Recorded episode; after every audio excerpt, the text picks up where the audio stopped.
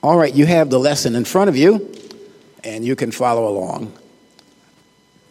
Now, in the message last week, the lesson on the power of positive confession, we discussed the role that Jesus plays as our advocate and as the high priest of our confession. Now, since these two things are so very important, since their functions are so very important, and also since they are not fully understood, I'm going to review these functions of Jesus again today. Now, the work of Jesus on your behalf, on our behalf, here is a defense against the activities of Satan who is working on a nonstop basis for your destruction. Satan is our adversary and accuser. Satan's motive is destruction, his method is distraction. His goal is always the destruction of the believer. His method of distraction involves working to separate the believer from the Word of God that the believer hears and the, faith that the, the believer and hearer develops in the Word that comes from having heard the Word. Satan knows that if he can kill your faith and kill your faith in the Word, or keep you in a church where the Word is not really taught, you become susceptible to the negative cross currents of doubt, unbelief, and fear, and many other things that cripple you in your Christian walk. These are the Christ currents, or the cross currents, I should say, that paralyze you in your efforts to make progress in your spiritual and material life. now, we're warned against our adversary, the devil, in 1 Peter chapter 5, verse 8. That's 1 Peter chapter 5 verse 8, which says the following: Be sober, be vigilant, because your adversary the devil walks about like a roaring lion, seeking whom he may devour. The devil is lurking about, seeking to hear you make negative statements about your life and your circumstances, whatever you're experiencing at the time. Satan wants to hear you say things like this This disease is going to kill me or I will never be able to make ends meet, or I'm too unimportant for God to care about me, or the deck is stacked against me. I will never get promoted, or I was doomed from the beginning because of my race, my age, or ethnicity. Now, we've all heard people utter statements like this. This is what Satan wants you to say. All of these beliefs and similar ones are contrary to the Word of God and they constitute negative confessions that Satan can use against you in the court of life and in the court of heaven. When you make negative statements, negative confessions about yourself, you are in fact agreeing with what Satan says about you. When you speak and act out, act out of fear, you are believing the word of Satan. When you act in faith, you are believing the word of God. Now, Satan uses your negative confession against you in his role of accuser of you before the Father, Father God. Satan's role of accuser is seen in the word that we find in Revelation. Now, Margaret was good to point this out to me, and, and anytime you find a typo or a mistake, you know, we tend to add S to uh, Matthew's gospel because it's Matthew's gospel, so we'll say Matthew's, but it's really only Matthew. Revelation is revelation, not revelations. Okay, so you can scratch the S off of every time you come to it. Thank you, Margaret. It's all right. And the reason that some of us slip into saying revelations is because what do you get from revelation? Revelations. But it's really the book of Revelation without an S. Okay? Satisfied, Margaret?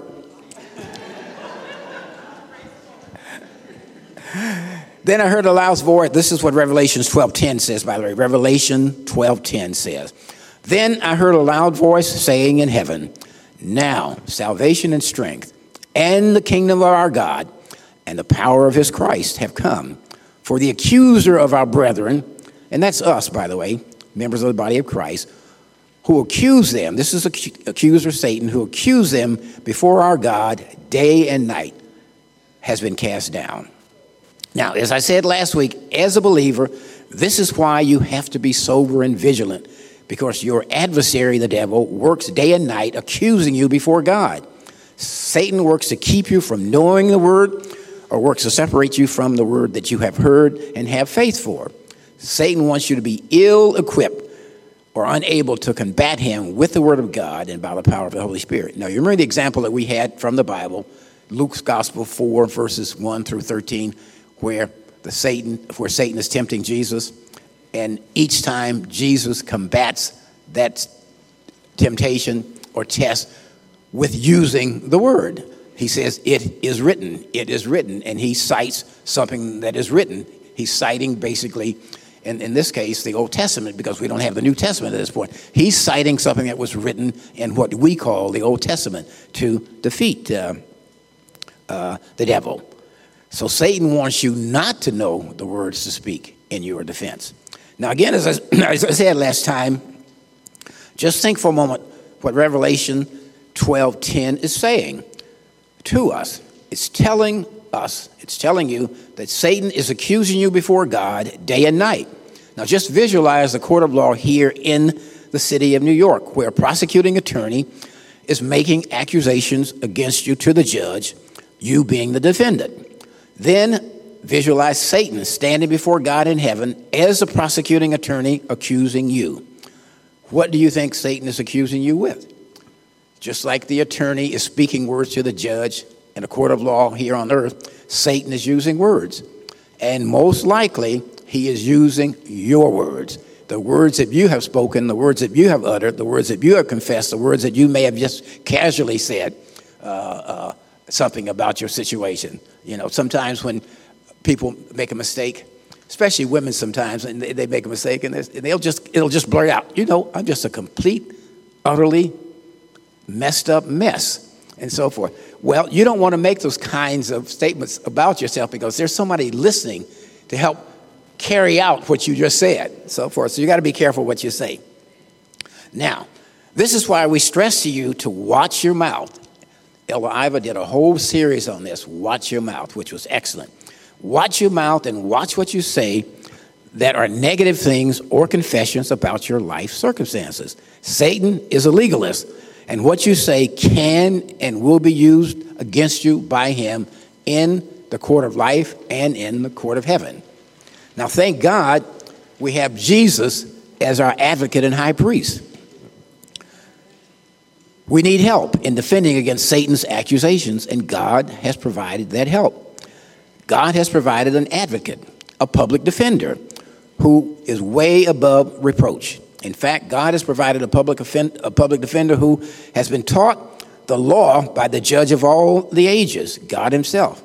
No one knows the law better than Jesus, and the public He defends is the public of the kingdom of God, and that is who we are the body of believers, the kingdom of God. We know that we have an advocate from the words in 1 John chapter 2 verse 1. That's little John, 1 John chapter 2 verse 1, which says this: my little children, these things I write to you so that you may not sin.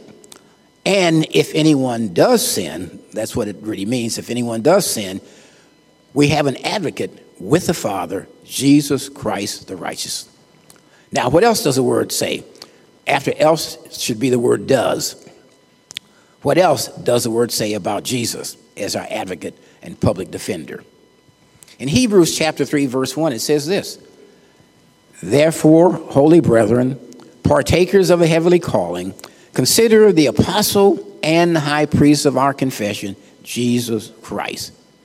Now, when you combine his high priestly function with his legal function, then Jesus becomes the advocate or counsel for our defense and at the same time, the high priest of our confession. Both roles very, very important for our defense. And we're going to talk a little bit about them uh, as we go along. Now, before we discuss this role of Jesus as advocate and high priest of our confession again, because we're reviewing from last week, let's go back and see how we got to this point where we have him as our advocate and high priest. We read in Mark chapter 16, verse 19, the Gospel of Mark, checks, uh, chapter 16, verse 19, where it says this So then, after the Lord had spoken to them, that's them being the disciples, he was received up into heaven and sat down at the right hand of God.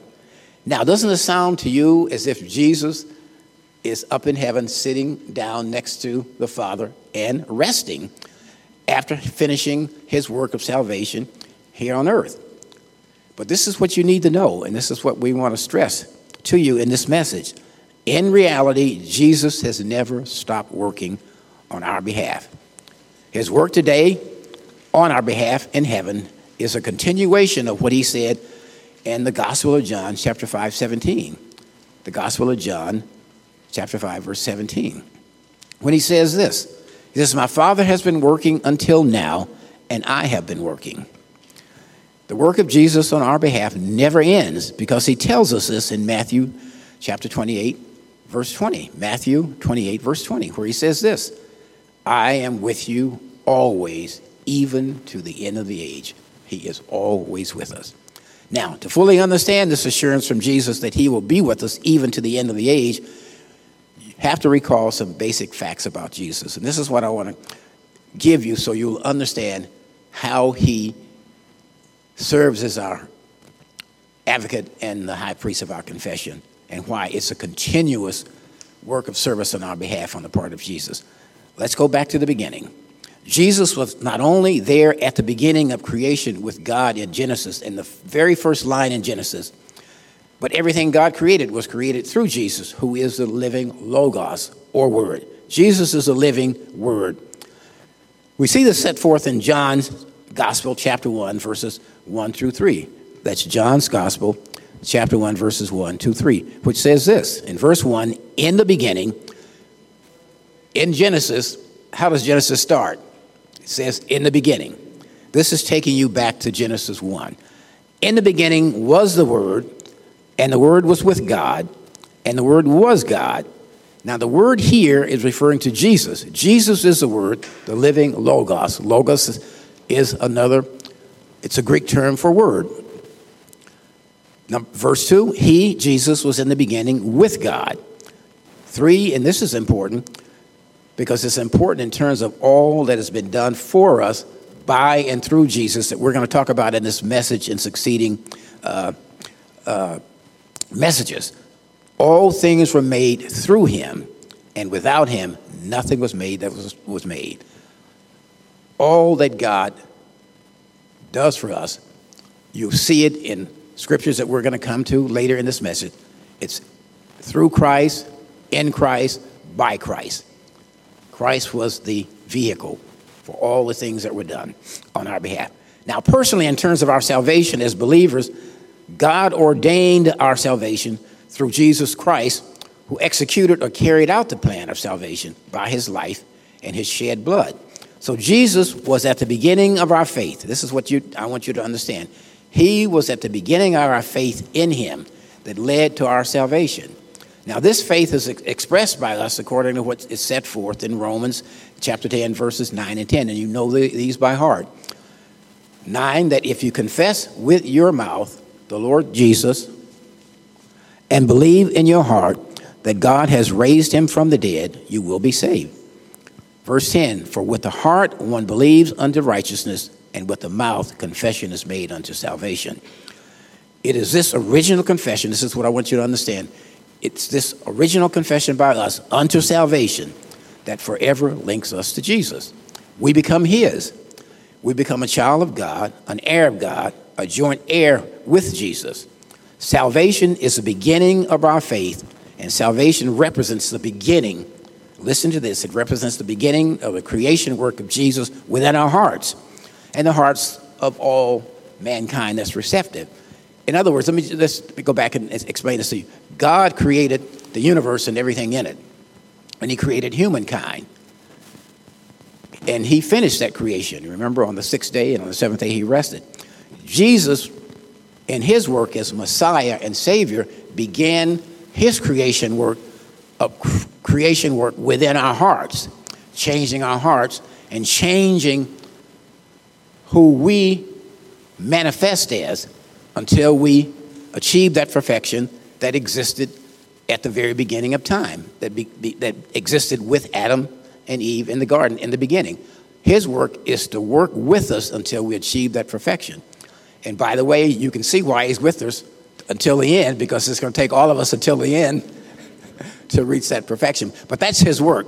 So He is with us from that beginning. And uh, the work is not finished until the level of perfection, and that's, we're turning to page five.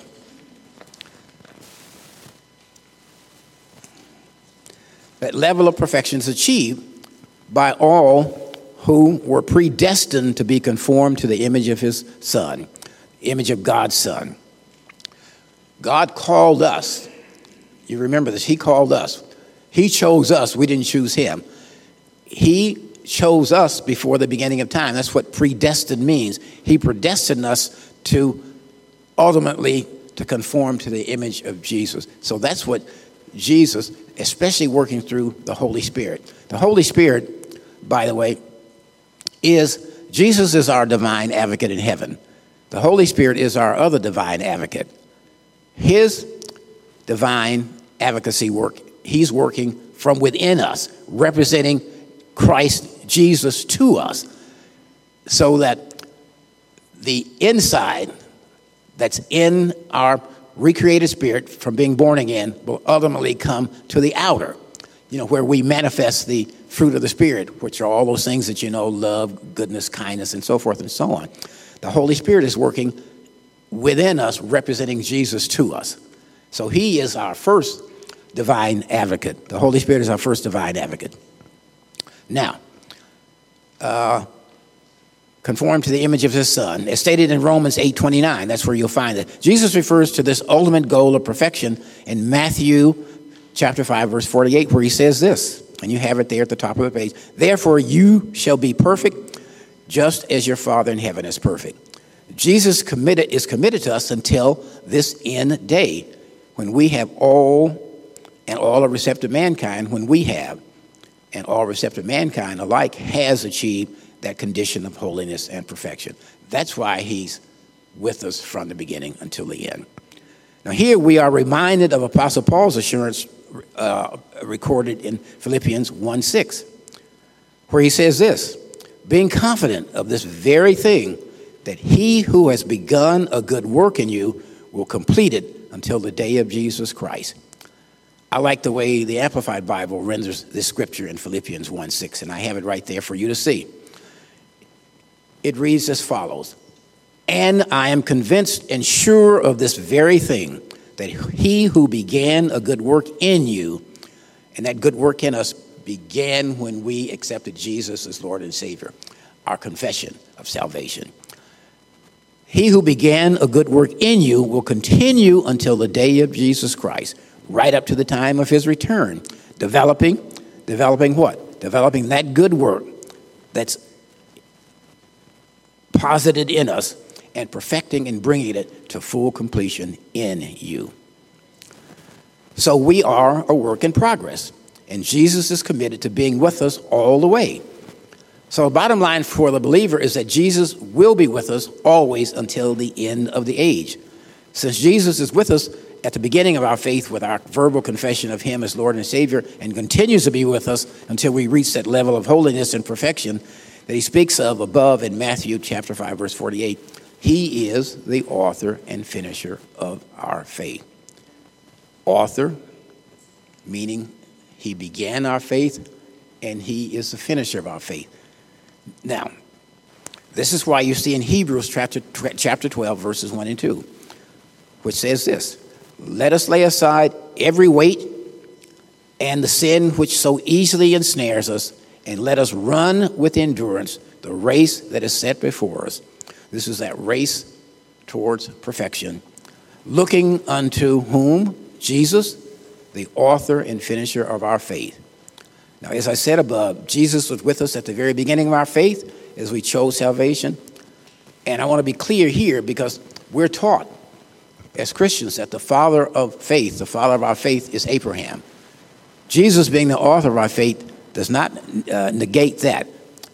And Jesus answered it this way when he was questioned by a group of Jews when the name of Abraham came up and he was saying how he knew Abraham and so forth. They were saying, Well, we're looking at your age. How could you possibly uh, know Abraham? And his answer then was, Most assuredly, I say to you, Before, before Abraham was, I am. Before Abraham was, I am. What he's saying here is that I was before all things. So he is the author and finisher of our faith in that it begins, he begins it and he carries it through to completion. So that's why he remains our advocate and the priest of our high, uh, I mean, he's the high priest of our confession in heaven. Now, the fact that Jesus is the author and finisher of our faith is simply another way of saying that he is the beginning and the end of all things. He is the beginning and the end of all things. Remember, in the beginning was the Word. In other words, in the beginning was Jesus. Jesus was with God. And it goes on to tell you that Jesus was God. Jesus, uh, the Son and the Father are one, and so forth. And nothing that was made was, was made without him, and so forth. So, he is the beginning and the end of all things. And you, you hear this term, Alpha and Omega. Alpha and Omega. Jesus proclaimed it himself to be the Alpha and the Omega, meaning the beginning and the end. We see this in Revelation without an S, chapter 1, verse 8, where Jesus says this He says, I am the Alpha and the Omega, the beginning and the end, says the Lord, who is and who was and who is to come, the Almighty. Now, He's the Alpha, that's the beginning. You know that Alpha is the first letter in the Greek alphabet, and Omega is the last letter in the Greek alphabet. And uh, just, just for a little background information, the Jewish priests, rabbis, when they would do a document, they would put the letter alpha in front of it and the Greek letter omega at the end, signifying that this is a completed statement. This is a completed, everything is contained in it. So Jesus is the alpha and omega in terms of everything, in terms of us, in terms of all creation. Now, we know that uh, Jesus is in the beginning of Genesis in Genesis 1, because it says, as I just said in the beginning, uh, he was with God and so forth. Now, let's go to the very last words in Revelation. Uh, and I'll never add an S to Revelations again in my life.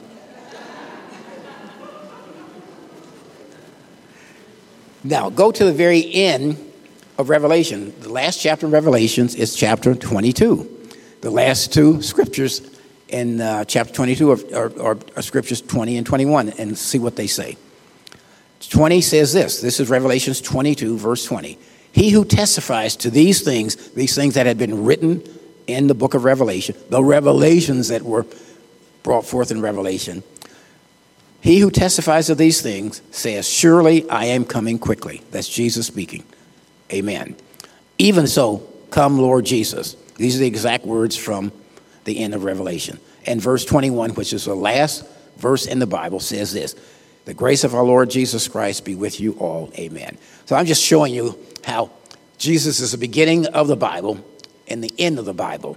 And so on. it may not have ever been pointed out to you, you may never have noticed this, but he starts. So he is the beginning of the Old Testament and the end of the New Testament. The old, the whole Bible is about Jesus, by the way. And that's what St. Augustine meant when he said that the Old Testament is the New Testament concealed, and the New Testament is the Old Testament revealed. That's what he's saying. In other words, Jesus was at the beginning and is what the Old Testament is about, believe it or not. Not just what we consider the New Testament. So he was from the beginning, he is in, he's the Alpha and the Omega. Now, again, Jesus is the author and finisher of our faith, meaning that he, again, that he begins our faith and he carries it to completion. Since we all are work in progress, Jesus knows that until we reach that desired goal of ultimate perfection, we all live in a relative state. In this relative state, relative state that's short of perfection, we will encounter challenges and difficulties and other attacks of the devil that may cause us to fall or stumble along the way as we begin in faith, it takes time to develop this faith from the beginning into strong faith that's strong enough to resist all of the tricks of the devil. Jesus also knows that some will fall prey to sin. He knows that sometimes that sin may come from a lack of knowledge of the word, or it may be fear or unbelief in the absolute Word of God that is known. In other words, when I say the absolute Word of God, I mean this. The Word says that by His stripes we are healed. But you hear so many people say something like this But you know what? This is cancer. This is different. This is not a headache. Does it really include that? And so forth. The Word is absolute. By His stripes we are healed. That's healed of anything, no matter what the challenge in the way of disease, sickness, or illness, and so forth. It is in these key moments that Jesus stands and serves as our advocate and the high priest of our confession. Now, this really calls for shouting because look at what we have. We have the author and finisher of our faith, we have the Alpha and the Omega, the beginning and the end of all things, and we have the maker of all things representing us against Satan, the accuser. You could hardly ask for more than that. Now, let's go back to the language in 1 John uh, chapter 2 verse 1. That's little John. That's 1 John. It's next to Revelations in the back, uh, where it says this. My little children, I'm reading uh, 1 John 2 1. My little children, these things are right to you so that you may not sin. But if anyone sins, we have an advocate with the Father, Jesus Christ, the righteousness. Now, as I pointed out last time, the word advocate is a legal term. In Greek, this word refers to a courtroom scene. Literally, advocate means counsel for the defense. As we saw in Revelation 12:10, Satan stands before the throne of God accusing the brethren, that's us, day and night. The high tribunal of God is open 24 hours a day, every day of the week. So he's accusing us all the time, day and night. There's never a holiday, and thank God for that. But thank God that we have Jesus as our advocate there. Now remember this that Jesus not only functions as our advocate, he serves as the, as the high priest of our confession, where he literally takes the words of our confession. This is what's very important for you to understand. He literally takes the words of our confession to use them as our defense. Now, what's the word of our confession? It's what we say, it's what we let come out of our mouth and so forth about our life and about our situation. When you say something like, This is hopeless, there's no way out, I can't see how any good can come out of this, you're confessing this. So, but Jesus can't use those kinds of confessions, but guess who can? Your adversary, the devil. Now, uh, unlike earthly lawyers, our counsel for the defense, Jesus, cannot be bought or intimidated. At the same time, this counsel for the defense is not going to be concerned about whether or not you can pay the fee or not. In fact, the services of this law firm are given free to all the citizens of the kingdom. That's us, without charge. Now, this is what you need to, to listen carefully to. How does this counsel for the defense defend us in the high court of heaven when we have an adversary, the accuser, who stands accusing us day and night? As advocate and high priest of our confession, Jesus defends us on the basis of two things. He provides intercession. Now, he pleads the blood. See, the, bl- he, the blood is already there. So the blood is pleaded on our behalf. He provides intercession. And two, we, that's a Christian brother, and that's you and me, we provide our confession. Now, follow these next couple of statements carefully. If we do not provide our confession, in other words, if we don't say what the Word of God says about our situation, in other words, we are suffering financial setbacks or we're suffering an attack in our body, if we don't say what the Word says, the Word says, By stripes I am healed. The Word also says that my God shall pro- provide every need of mine according to his riches and glory by Christ Jesus. If you don't confess that, then you throw the case to the opposing attorney, who is Satan, top of page 8, and you will be convicted. However, by bringing our confession,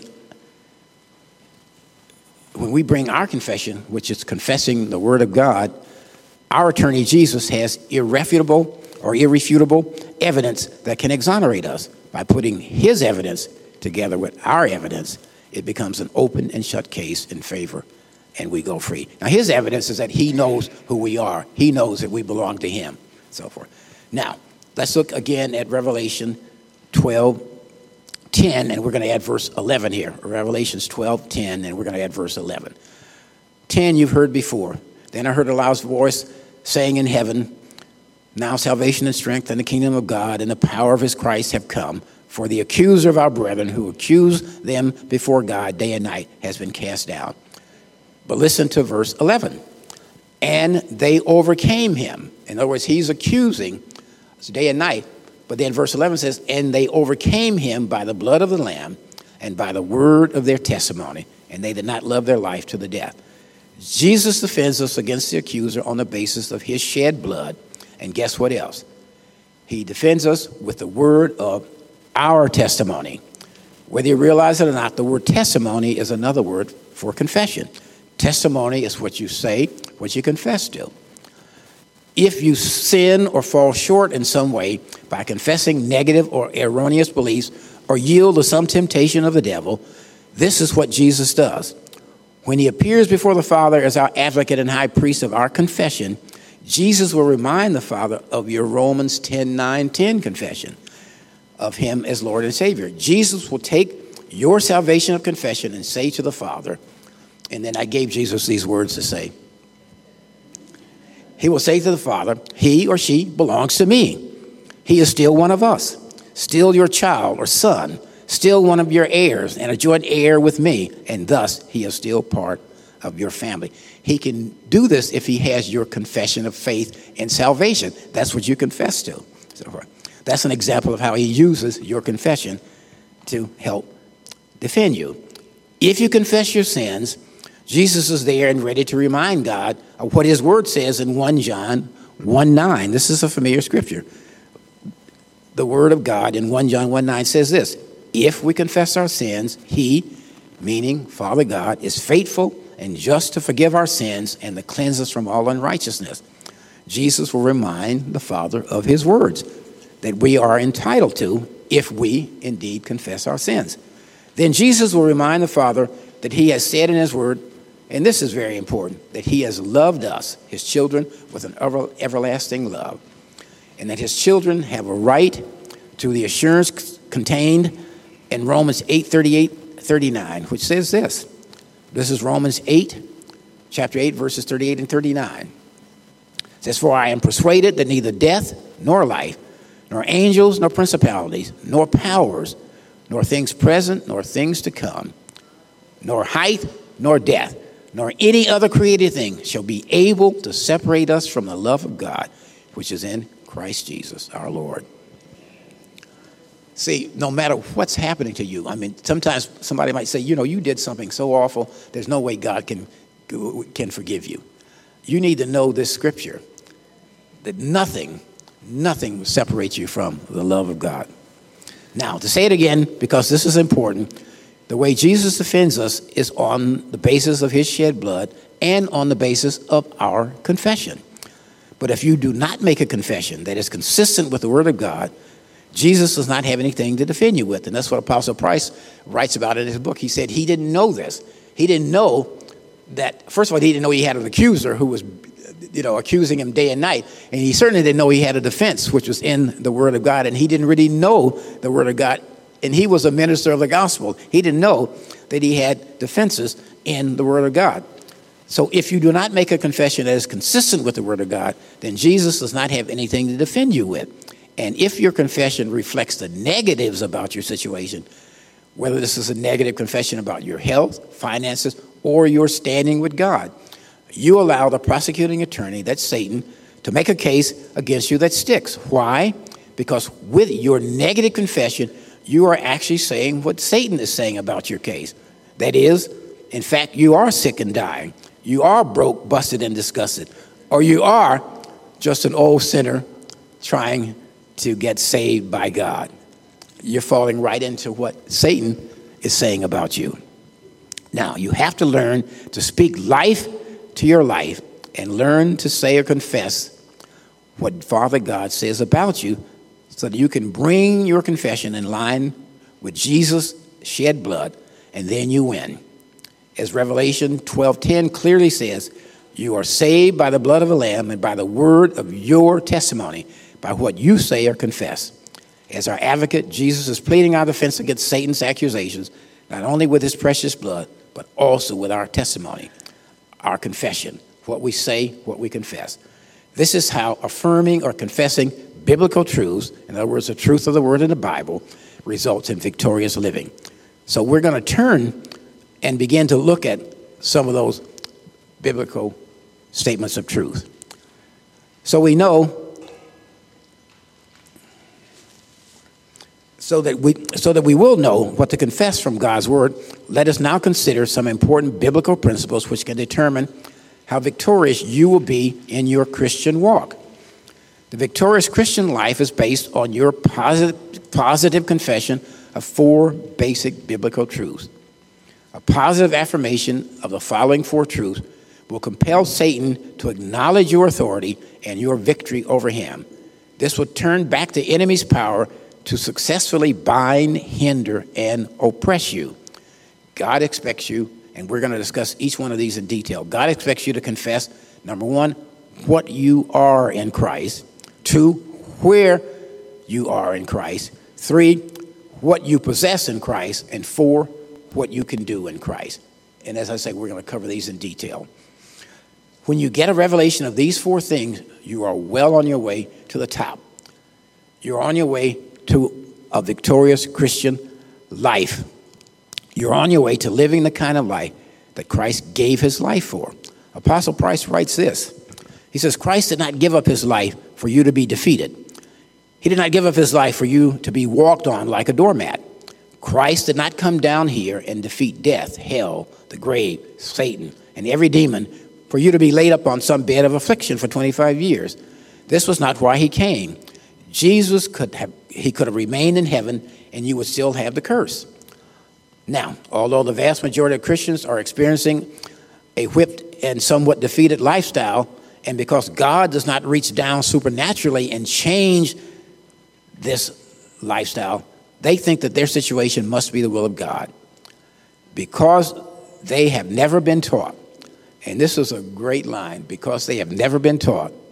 They fail to realize that it is not up to God, it is up to us whether we live defeated or live victorious. Not up to God. God's already given us everything. He's given us Jesus. He's given us salvation. He's given us eternal life. He's given us all the things that are in the Bible in the way of promises, gifts, and so on. And it's what we do with those things that makes what we do with those things. Now, Here's a scripture that explains this. Uh, Matthew chapter 18, verse 18. Matthew 18, 18. This is Jesus speaking. He says this, this is the bottom of page 10. He says, Assuredly I say to you, whatever you bind, and I put you in capitals, whatever you bind on earth will be bound in heaven, and whatever you loose on earth will be loosed in heaven. Notice two things in this statement by Jesus. First, he says, Whatever you bind and whatever you loose the person taking action is you, not God. The second point to notice is that the word earth comes before the word heaven. In each of the statements, notice that the binding and loosening starts on earth. It does not start in heaven and come down to earth. This lets you know that it is up to you to take some action. It is your choice, and you have the power to do something about your life. Now, the basic way you bind and loose is by what you say, what you confess about things on earth, the things that come out of your mouth. In other words, you can bind, you can bind that spirit of infirmity and weakness, that spirit of fear, that spirit of indecision, that spirit of inharmony, that spirit of lack. You can bind that. And then you can loose, this is you binding us on earth, and then you can loose the spirit of prosperity, the spirit of health, the spirit of goodwill, the spirit of harmony, the spirit, the spirit of life, and so forth. Bind and loose but you bind them with your mouth here on earth. If you bind them here on earth, they will be bound in heaven. Now, I'll mention this, you know, maybe next time, but this is really Jesus giving us what he called the keys to the kingdom. You remember this in another scripture? He says, And I give you the keys to the kingdom. Whatever you bind on earth will be bound in heaven. Whatever you loose on earth will be loose in heaven. These are the keys to the kingdom. So forth. And we have them. We have them. But what you do, in other words, it's so obvious. If you put yourself in a straitjacket, you bound yourself. You put yourself in a straitjacket and you say, There's no way out of this. You've just straitjacketed yourself. And so forth. So, and unfortunately, again, as Apostle Price says, if you haven't been taught, you don't know. And that's why we call ourselves the teaching ministry here of Apostle Frederick K.C. Price. We're following his teaching and training, training us to teach the Word of God. So you won't be bound by none words of life that are the words in the Bible. Now, fact one, we are to confess what we are in Christ. We must confess what we are in Christ if we expect to live the victorious Christian life. Now, this statement refers to our standing with God. According to God's word, you are everything that God says you are. That's in the Bible, and whether you are presently living or experiencing it or not. In God's sight, you are a winner. So God wants you to live and act like a winner. Whether you realize it or not, God only operates with winning. There's no defeat in God, even though for years we have been sold a bill of goods by those who supposedly represented Him. They told us things like this sometimes up, sometimes down, sometimes almost level to the ground. That is not scriptural. That's not in the Bible. That's not what the word says about you. The word doesn't say that you're going to be down sometime and up sometime and sometime level to the ground. What does the word say? It says, In all things you are already victorious. In all things you are more than a conqueror. That's what the word says. Now, in terms of what we are in Christ, let's look at a very familiar scripture. That's 2 Corinthians chapter 5, verse 17. 2 Corinthians chapter 5, verse 17. You're familiar with this because you've heard us teach it so many times here. 2 Corinthians chapter 5 verse 17 says this, "Therefore if anyone is in Christ, he is a new creation. All things have passed away; behold, all things have become new." It says if anyone is in Christ, how does a person get into Christ?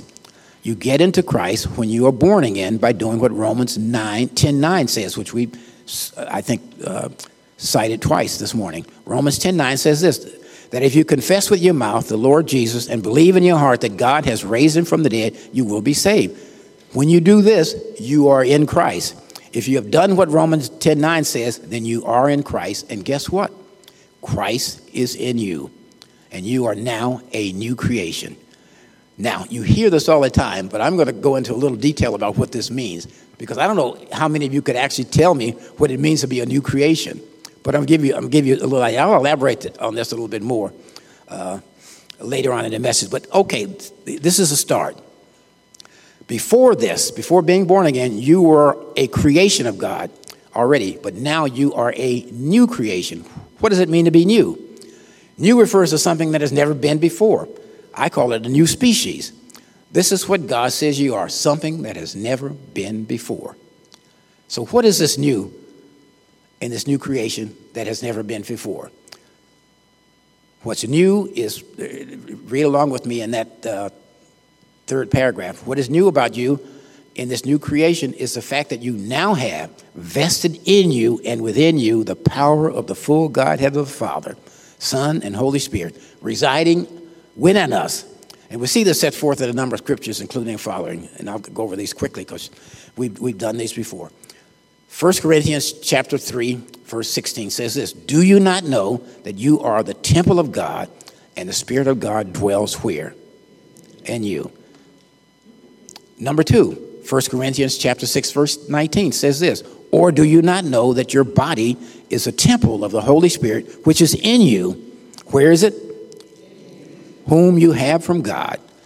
And third, this is Second Corinthians chapter 13 verse 5 says this, or do you not realize about yourselves that Jesus Christ is in you?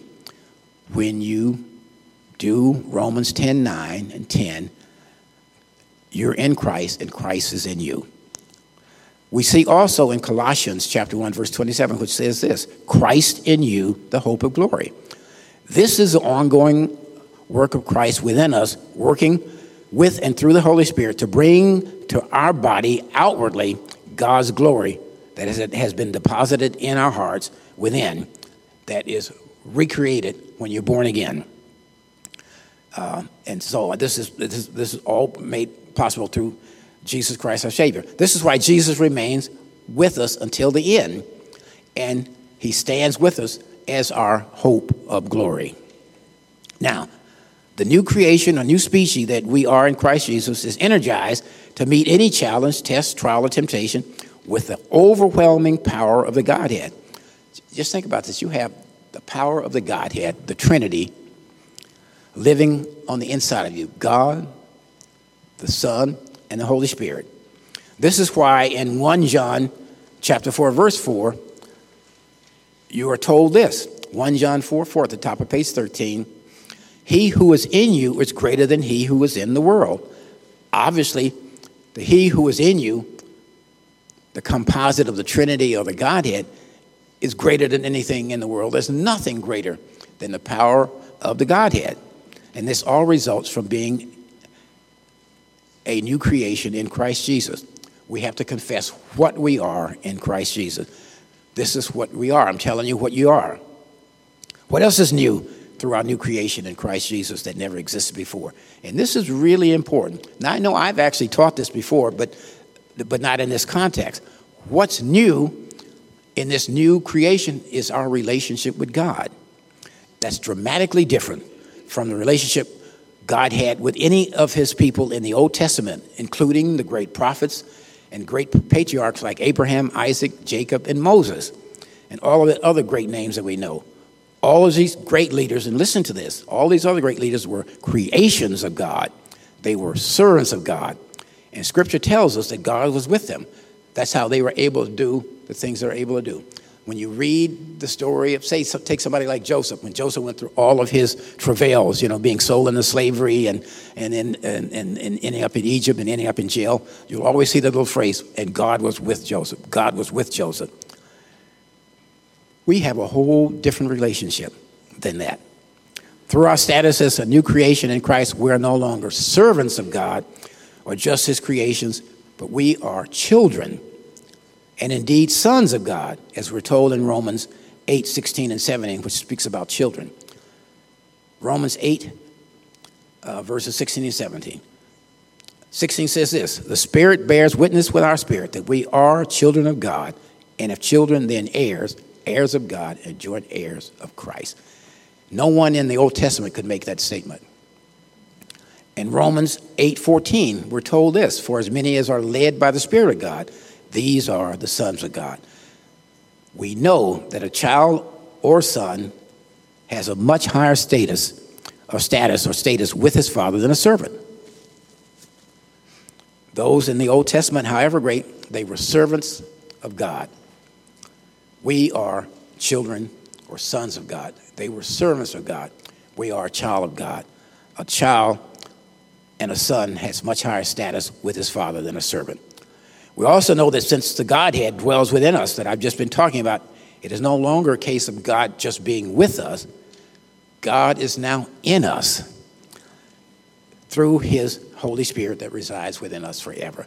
So we don't have to run to the highest mountain or to the depths of the sea looking for God. God is with us all the time. He's within us, He's at hand. So, through this status as a new creation in Christ Jesus, remember what we said? You have to confess what you are in Christ.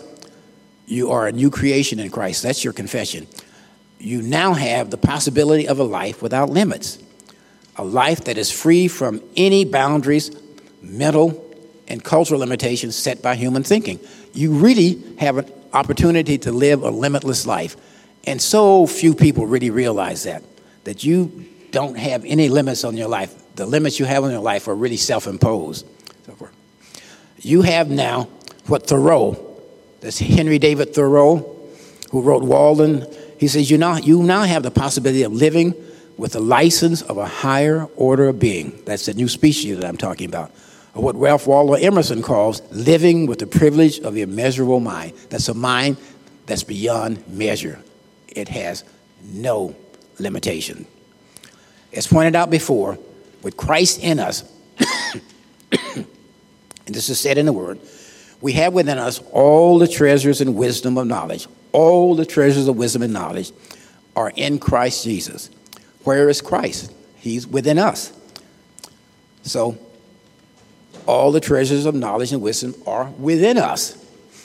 And I mean, that's, that's so incredible that it's kind of hard for people to fathom that. Some tap into this vast resource, the storehouse of wisdom and knowledge, while far too many never do. But as a new creation, we all have the potential of this genius. This is what God says when He says, You are a new creation. You are a new creation. So your affirmation or confession should be, I am a new creation in Christ. You are confessing where you are in Christ. And because of this new creation, whatever confronts you, you can say, I can do this, I can understand this, I can know this, I can be this, or I can beat this. I can because I am. I am a new creation in Christ. We'll continue this next week.